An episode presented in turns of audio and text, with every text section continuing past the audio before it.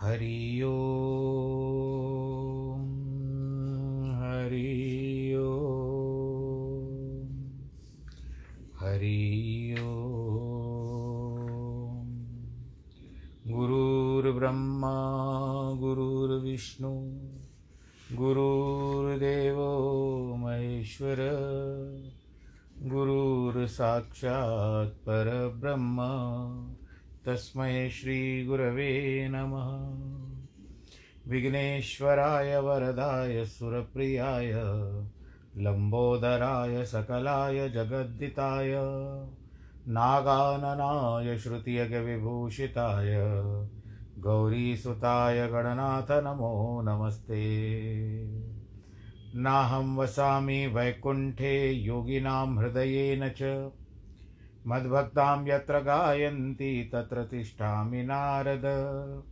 जिस घर में हो आरती चरण कमल चितलाय तहाँ हरि वासा करे ज्योत अनंत जगाए।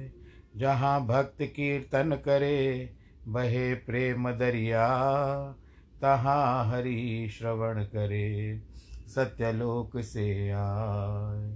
सब कुछ दीना आपने भेंट करूं क्या नाथ नमस्कार की भेंट लो जोड़ूं मैं दोनों हाथ जोड़ूं मैं दोनों हाथ जोड़ूं मैं दोनों हाथ। शांताकारं भुजगशयनं पद्मनाभं सुरेशं विश्वाधारं गगनसदृशं मेघवर्णं शुभांगं लक्ष्मीकान्तं कमलनयनं योगिविरदानगम्यं वंदे विष्णुं भवभयहरं सर्वलोकैकनाथं। मंगलं भगवान् विष्णु मंगलं गरुडध्वज मंगलं पुण्डरीकाक्ष मंगलायतनोहरि। सर्वमंगलमाङ्गल्ये शिवे सर्वार्थसाधिके शरण्ये त्र्यंबके गौरी नारायणी नमोस्तुते नारायणी नमोस्तुते नारायणी नमोस्तुते। श्रीमन्नारायण श्रीमन्नारायण श्रीमन्नारायण। भक्तजनों, आइए अष्टावक्र मुनि के द्वारा कहे हुए वचनों का हम हृदयांगम करें। राजा जनक के समक्ष बैठे हुए हैं। अठारहवां सूत्र है साकार मनरतम विद्धि निराकारं तु निश्चलम् एतत् तत्वोपदेशेन न पुनर्भव संभव। साकार को मिथ्या जान, निराकार को निश्चल जान, इस तत्व के उपदेश से संसार में पुनः उत्पत्ति होती नहीं होती। इस सूत्र में अष्टावक्र मुनि जो है पुनर्जन्म का कारण बताते हुए कहते हैं यह निराकार और साकार, यह स्थूल और सूक्ष्म, यह जड़ और चेतन, यह सृष्टि और परमात्मा उसी परमात्मा चैतन्य तत्व के रूप है। यह साकार स्थूल जड़ सृष्टि आदि उस निराकार सूक्ष्म तत्व की अभिव्यक्ति मात्र है। यह साकार सृष्टि जैसे दिखाई देती है वैसे नहीं है, अतः सूक्ष्म अथवा प्रकट एवं परिवर्तित रूप है। इसीलिए इसमें वास्तविकता नहीं है, कुछ दिखाई देती नहीं है। यही ब्रह्म का अध्याय है, अध्यास है। आगे कहते हैं कि यथे वाद शमध्यस्ते रूपे त परितस्तु सह तथे वास्मिन्न चरिषन्ते परित परमेश्वर।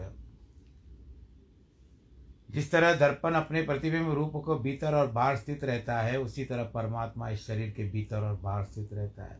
अष्टावक्र से आत्मा स्वरूप को स्पष्ट करते कहते हैं कि परमात्मा कोई व्यक्ति जैसा नहीं है कि एक ही स्थान पर बैठकर सारी सृष्टि का सम्राट की भांति नियंत्रण करता हो, बल्कि वह सर्वत्र व्याप्त है। यह सृष्टि सृष्टि का कोई ऐसा कण नहीं जिसमें उसमें उपस्थिति न हो। मनुष्य शरीर में भी यह भीतर बाहर व्याप्त है। शरीर में आत्म रूप में एवं सृष्टि में परमात्मा रूप में चैतन्य परमात्मा व्याप्त है। दर्पण में देखा गया प्रतिबिंब अपना ही इसी प्रकार आत्मा भी अपना ही प्रतिबिंब दिखाई देती है। बोलो नारायण भगवान की जय। अब आगे कथा चलते हैं भगवान नारायण जी के पास, विष्णु के पास, प्रहलाद की। देखिए क्या बात हो रही है। अभी पराशर जी कहते हैं हिरण्यकश्यपु ने कृत्या की विफल हुई सुनकर अपने पुत्र प्रहलाद को बुलाकर इसका प्रभाव पूछा। हिरण्यकश्यप को कहते हैं, अरे प्रहलाद, तू तो बड़ा प्रभावशाली है, तेरी ये चेष्टाएं मंत्रादि जनित है या स्वाभाविक है? तू मंत्र पढ़ करके अपनी रक्षा कर सकता है या अपने आप ही तेरे अंदर है? पराशर जी कहते हैं, पिता के इस तरह पूछने पर उनके चरणों में प्रणाम करता है। कहता है, पिताजी, मेरा यह प्रभाव न तो मंत्र दी मंत्रादि जनित है और न ही स्वाभाविक है, बल्कि जिस जिसके हृदय में श्री अच्युत भगवान का निवास होता है ना, उसके लिए ये तो सामान्य बात है। जो मनुष्य अपने समान दूसरों का बुरा नहीं सोचता है, हे तात, कोई कारण न रहने से उसका भी बुरा नहीं होता। जो मनुष्य मन, वचन या कर्म से दूसरों को कष्ट देता है, उसके उस पर पीड़ा रूप से बीज से ही उत्पन्न हुआ उसको अत्यंत अशुभ फल मिलता है। अपने सहित समस्त प्राणियों में श्री केशव को वर्तमान समझकर मैं न तो किसी का बुरा चाहता हूँ और न कहता हूँ, न ही करता हूँ। हम सुनते थे ना, बुरा मत सुनो, बुरा मत देखो, बुरा मत कहो, पर वो एक ज़माना था। आज और परिवर्तन आ चुका है। अच्छे लोग भी हैं, बुरे लोग भी हैं। करेंगे क्या? एक एक को समझाने से स्वयं शांति से बैठना परम उचित है, क्योंकि कोई भी अपने आप को झुकाने वाला नहीं है, न कि सुनने वाला है, न कि झुकने वाला है। इसके लिए दो सुनाओ तो चार सुननी भी पड़ती है, और यदि आप लोग चार सुनने के लिए तैयार हो तो दो सुना दो। इसके लिए दूसरों को कष्ट न देना चाहिए। शुभचित होने के कारण मुझको शारीरिक, मानसिक, दैविक तथा भौतिक सुख किस प्रकार प्राप्त हो सकता है? इस प्रकार भगवान को सर्वभूतमय जानकर विद्वानों को कभी भी सभी प्राणियों में अविचल भक्ति प्रेम करना चाहिए। पराशर जी कहते हैं, अपने महल की अट्टालिका पर बैठे हुए उस दैत्यराज को यह सुनकर बहुत क्रोध आ गया। ये कहता है, अरे ये तो बड़ा दुर्मात्मा है, इसे सौ योजन ऊंचे महल से गिरा दो, जिससे इस पर्वत के ऊपर गिरे और शिलाओं से इसका अंग अंग छिन्न भिन्न हो जाए। तब समस्त दैत्य और दानवों ने उसे महल से गिरा दिया। वे भी उसके ढकेलने के हृदय में श्रीहरि का स्मरण करते नीचे गिर गए। जगतकर्ता भगवान केशव ने परम भक्त प्रहलाद जी के गिरते ही उस समय जगतदात्री पृथ्वी ने निकट आकर को उसको अपनी गोद में उठा लिया। बोलो नारायण भगवान की जय। तब बिना किसी हड्डी पसली के टूटे देख स्वस्थ देख कर दैतराज को परम मायावी शंबरासुर याद आ गया। हिरण्यकश्यप को कहता है, दुर्गति बालक, कोई ऐसा माया जानता है जिससे हम उसको पार नहीं पा सकते, न कि मार सकते हैं?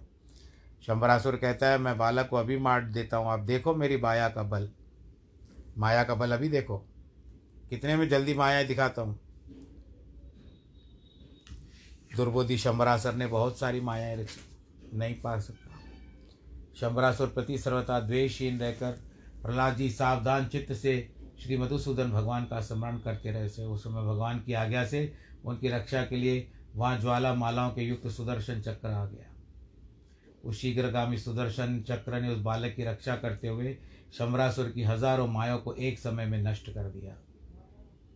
बोलो सुदर्शन भगवान की जय। तब दैत्यराज ने देखा कि उसको सुखाने डालने वाली वायु से कहा, मेरी आज्ञा से तुम शीघ्र इस दुरात्मा को नष्ट कर दो। अतः अति तीव्र शीतल और रक्षा वृक्ष वायु ने अति असहनीय था, जो आज्ञा कह करके शरीर को सुखाने के लिए प्रवेश किया तो शरीर में वायु का आवेश हुआ। जान दैत्य कुमार प्रहलाद ने भगवान धरणीधर को हृदय में धारण कर लिया। उनके हृदय में स्थित हुए जनार्दन ने क्रोध होकर उस भीषण वायु को पी लिया, इससे वह क्षीण हो गया। इस प्रकार पवन और संपूर्ण मायाओं के क्षीण हो जाने पर महामति प्रहलाद जी अपने गुरु के घर चल दिए। उसके बाद गुरु जी ने उनको नित्य प्रति शुक्राचार्य की बनाई हुई राजफल प्रदायनी राजनीति का अध्ययन कराने लगे। तब गुरु जी ने उन्हें नीति शास्त्र में निपुण और विनय संपन्न देखा। उनके पिता से कहा, अब यह सुशिक्षित हो गया है। आचार्य बोले, दैत्यराज, अब हमने तुम्हारे पुत्र को नीति शास्त्र का पूर्णतया निपुण कर दिया है। भृगुनंदन, शुक्राचार्य जी ने कहा, जो प्रहलाद को तत्व जानता है तत्वतः जानता है। प्रहलाद हिरण्यकश्यप कहते हैं, ये बता, राजा मित्रों के साथ कैसे बर्ताव करना है? शत्रुओं से कैसा करना चाहिए। मंत्रियों और अमात्यों, बाह्य और अंतपुर के सेवकों, गुप्तचर पूर्वासियों के साथ किस तरह से रहना चाहिए, बता दे किस तरह से करना चाहिए। रक्षा कैसे होती है दुर्ग की, जंगली मनुष्यों से कैसे व्यवहार करना चाहिए। पराशर बोलते हैं कि प्रहलाद ने पिता को हाथ जोड़ करके कहा, पिताजी इसमें संदेह नहीं कि गुरुजी ने जो मुझे इस सभी विषयों की शिक्षा दी है मैं उन्हें समझ भी पा गया हूँ, परंतु मेरा विचार है वे नीतियाँ अच्छी नहीं हैं। साम दाम दंड भेद ये सब उपाय मित्रादि के साधने के लिए बताए गए हैं, किंतु पिताजी आप क्रोध न करें, मुझे तो कोई शत्रु मित्र आदि दिखाई ही नहीं देते, और हे महाभाव जब कोई साध्य ही नहीं है तो इन साधनों से लेना ही क्या। हे तात, सर्वभूतात्मक जगन्नाथ जगन्मय परमात्मा गोविंद भला शत्रु मित्र की बात कहाँ। विष्णु भगवान तो आप में, मुझ में और अन्यत्र सब जगह वर्तमान है, फिर मेरा मित्र है, मेरा ये शत्रु है, ऐसा भेदभाव मैं नहीं रखता। इसीलिए तात, अविद्याजन्य दुष्कर्मों में प्रवृत्त करने वाले इस वाकजाल को सर्वथा छोड़कर अपने शुभ के लिए यत्न करना चाहिए। हे महाभाग, इस प्रकार सब प्रकार सबको आसार समझ करके सबको प्रणाम करके उत्तम सार बतलाता हूँ, सुन लीजिए। राज्य पाने की चिंता किसे नहीं होती, धन की अभिलाषा किसको नहीं है, तथापि ये दोनों मिलते हैं उन्हीं को जिन्हें मिलने वाले होते हैं। हे महाभाग, महत्व प्राप्ति के लिए सभी यत्न करते हैं, फिर भी वैभव का कारण तो मनुष्य का भाग ही है, उद्यम नहीं है। अब कई जिस तरह से हम विचार करते हैं कि मजदूर रहते हैं, उद्यम करते हैं, परंतु भाग्य उनके भाग्य में नहीं आता, भाग्य हस्त यानी उसके ऊपर मुस्कुराता नहीं है, एक स्माइल नहीं आती भाग्य की उनके ऊपर। तो इसके लिए उद्यम में नहीं है प्रभो, जड़ अविवेकी की निर्बल और अनित्यज्ञों की भाग्यवश नाना प्रकार के भोग और राज्य प्राप्त होते हैं। अब जिनको भोग प्राप्त हो चुके हैं, हम लोग फिर विचार करते हैं कि जिनको भोग प्राप्त हो चुके हैं चतुर्विध सुख संपन्नता से रहते हैं, तो फिर उनको अभिमान नहीं करना चाहिए, औरों के साथ क्लेश नहीं करना चाहिए, औरों के ऊपर अपने पैसे का दबाव नहीं बनाना चाहिए। ठीक है, इस जन्म में सब कुछ किया, आगे जन्मों का हिसाब किताब कौन करेगा। इसीलिए प्रहलाद जी कहते हैं महान वैभव की इच्छा हो तो उसे केवल पुण्य संचय की यातना करना चाहिए, और जिसे मोक्ष की इच्छा हो तो उसे भी समत्व लाभ को ही प्रयत्न करना चाहिए। अत्यधिक धन कमाने से, पैसा कमाने से भी कुछ नहीं होता, अंत में व्यक्ति चला ही जाता है। अब देखिए, देव होता है मनुष्य, पशु, पक्षी, वृक्ष और सरीसृप, ये सब भगवान विष्णु से भिन्न भिन्न हैं से स्थित हुए वास्तव में श्री अनंत के ही रूप है। इस बात को जानने वाला पुरुष संपूर्ण चराचर जगत को आत्मवत देखे, क्योंकि यह सब विश्व रूपधारी विष्णु भगवान विष्णु ही हैं।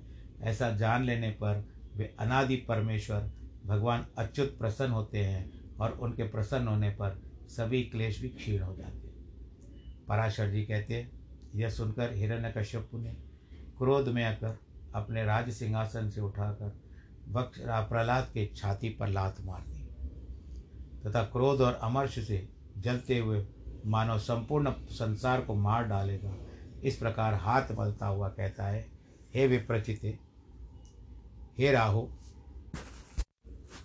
ये विप्रचिति कौन है? ये विप्रचिति है राहु के पिता।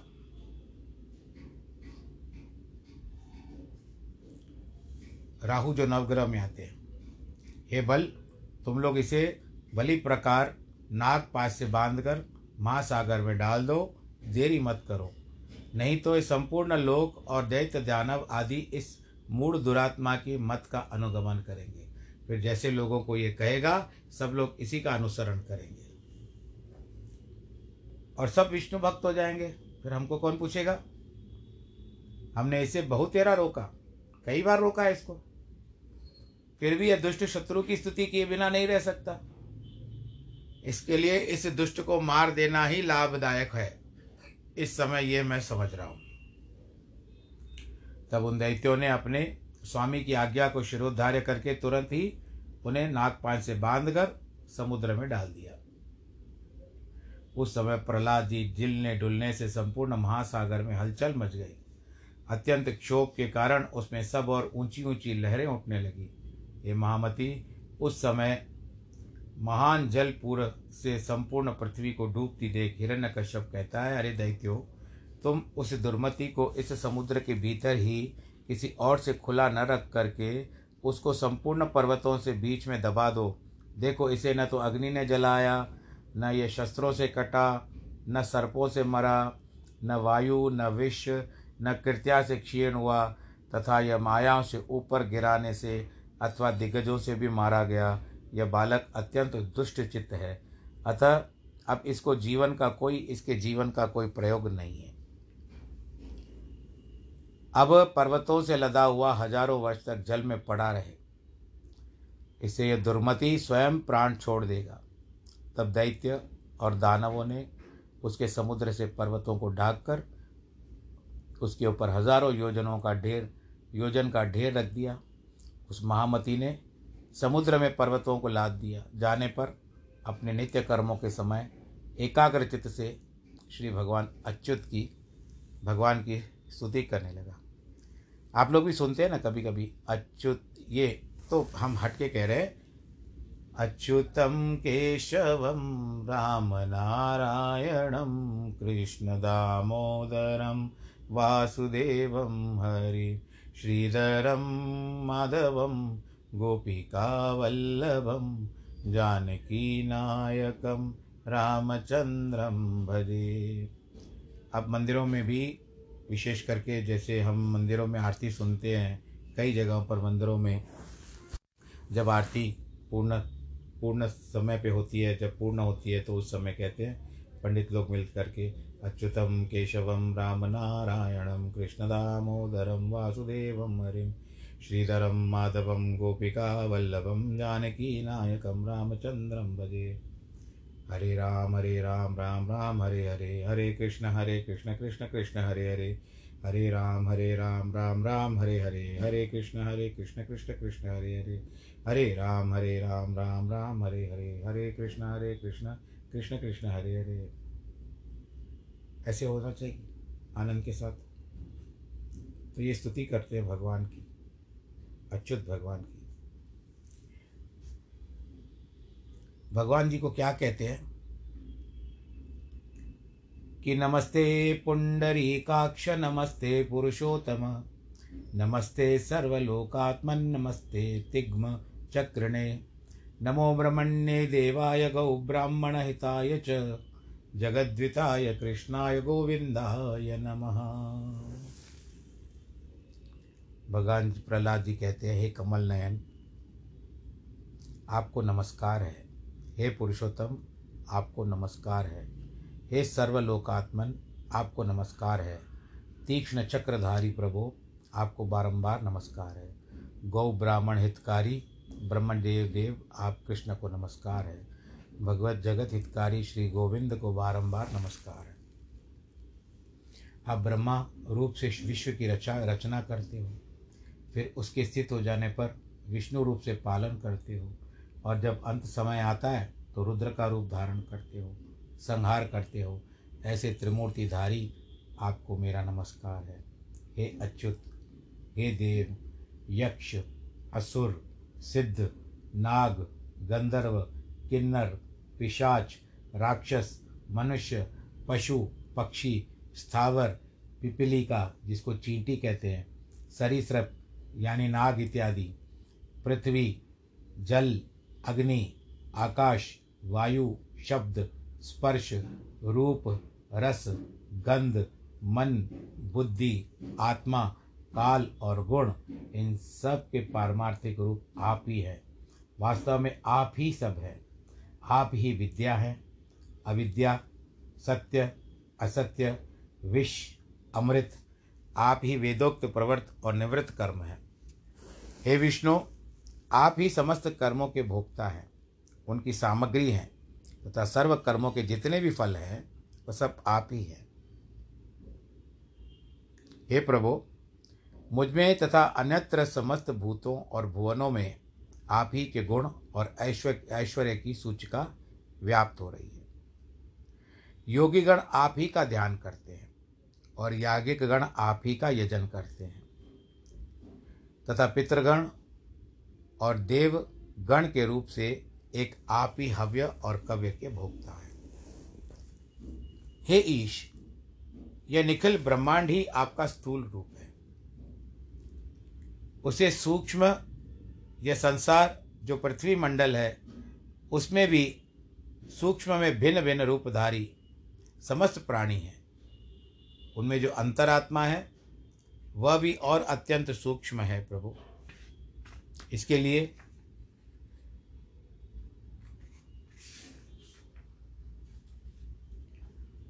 उससे भी परे जो सूक्ष्म आदि विशेषणों का अविषय आपका कोई अचिंत्य परमात्मा स्वरूप है, उन पुरुषोत्तम रूप को आप मेरा आपको नमस्कार है। हे सर्वात्मन, समस्त भूतों में आपकी जो गुणाश्रया पराशक्ति है, हे सुरेश्वर, उस नित्य स्वरूपिणी को नमस्कार है। जो वाणी और मन से परे है, विशेष क्षण रहित है तथा ज्ञानियों के ज्ञान से परिच्छेद है, उस स्वतंत्रता परीक्षा पराशक्ति को मैं वंदना करता हूँ। उन भागवत वासुदेव को नमस्कार है जिनसे अतिरिक्त और कोई वस्तु नहीं है तथा स्वयं सबसे अतिरिक्त असंग है, जिनका कोई भी नाम अथवा रूप नहीं है, जो कोई सत्ता मात्र से भी उपलब्ध होते हैं, उन महात्मा को नमस्कार है, नमस्कार है, नमस्कार है। जिनके पर स्वरूप को न जानते हुए भी देवतागण उनके अवतार शरीरों का सम्यक अर्चन करते हैं, और महात्माओं को भी मेरा नमस्कार है। जो ईश्वर सबसे अंतःकरण में स्थित होकर शुभाशुभ कर्मों को देखते हैं, उस सर्वसाक्षी विश्वरूप परमेश्वर को मैं नमस्कार करता हूँ। जिनसे यह जगत सर्वथा अभिन्न है, उन विष्णु भगवान को नमस्कार है। वे जगत के आदिकरण और योगियों के ध्येय अव्यय हरि मुझ पर प्रसन्न हो जाए। स्तुति का मतलब ये है कि हम भी ये स्तुति करना कर रहे हैं, जिस तरह से प्रदात कर रहे हैं तो हम उनके साथ शामिल हो जाते हैं। वैसे भगवान का नाम ले ना ले, पर अभी कथा सुनते सुनते भगवान जी के इसी शब्दों में हम भी दोहराते और भगवान जी को याद करते चलते। भगवान को कहते हैं कि आप मुझ पर प्रसन्न हो जाएं। जिनमें यह संपूर्ण विश्व ओतप्रोत है, वे अक्षर अव्यय सबके आधारभूत हरि मुझ पर प्रसन्न हो जाएं। जिनके सब कुछ स्थित है, जिसमें सब कुछ उत्पन्न हुआ है, जो स्वयं सब कुछ है, उसका आधार है, उस विष्णु भगवान को मेरा बारंबार नमस्कार है। भगवान अनंत सर्वगामी है, अतः वे मेरे ही ऊपर स्वरूप से स्थित है, इसीलिए संपूर्ण जगत मुझसे ही तो हुआ है। मैं ही कुछ सब कुछ हूँ, मुझे सनातन में यह स्थित है। मैं ही अक्षय नित्य आत्माधार परमात्मा तथा मैं ही जगत के आदि और अंत में स्थित ब्रह्म संज्ञक परम पुरुष हूँ। तो कथा का वर्णन जो अध्याय का यहाँ पर आता है वो यहीं पर पूरा होता है। इसके लिए आज की कथा हम फिर से पहले ही पूरी कर देते हैं। बाकी जो प्रभु की इच्छा होगी कथा तो चलती रहेगी प्रतिदिन। भगवान जी का हम ध्यान करते रहेंगे और आपको कथा सुनाते रहेंगे, आपको भी आनंद आता होगा। इसी बीच आप अपना ध्यान रखिएगा, सब लोग परिवार के साथ आप लोग खुश रहें। नव वर्ष आने वाला है, संवत दो हज़ार उनासी आने वाला है। हम लोग अंग्रेजी वर्ष से सत्तावन वर्ष आगे हैं। हमारा जो संवत बना था वो विक्रम संवत के हिसाब से माना जाता है। आपको पता है ना, विक्रमादित्य जो राजा थे, उन्होंने जो हम लोग कैलेंडर कहते हैं संवत के रूप में, उन्होंने इसको आरंभ किया था। की गणना से हमारा संवत्सर चलता है और एक वर्ष में यह संवत्सर पूरा होता है। फिर अगले महीने जब नया वर्ष आएगा, चैत्र मास की शुक्ल पक्ष की प्रतिपदा आएगी, तब ये संवत्सर बदल जाएगा, फिर अस्सीवां आ जाएगा। तो ये क्रम है अंग्रेजी वर्ष। तो अभी इस समय में दो हज़ार बाईस चल रहा है। तो बस आप सब लोग खुश रहे। जिनके जन्मदिन वैवाहिक वर्षगांठ, उनको बधाई। नमो नारायण।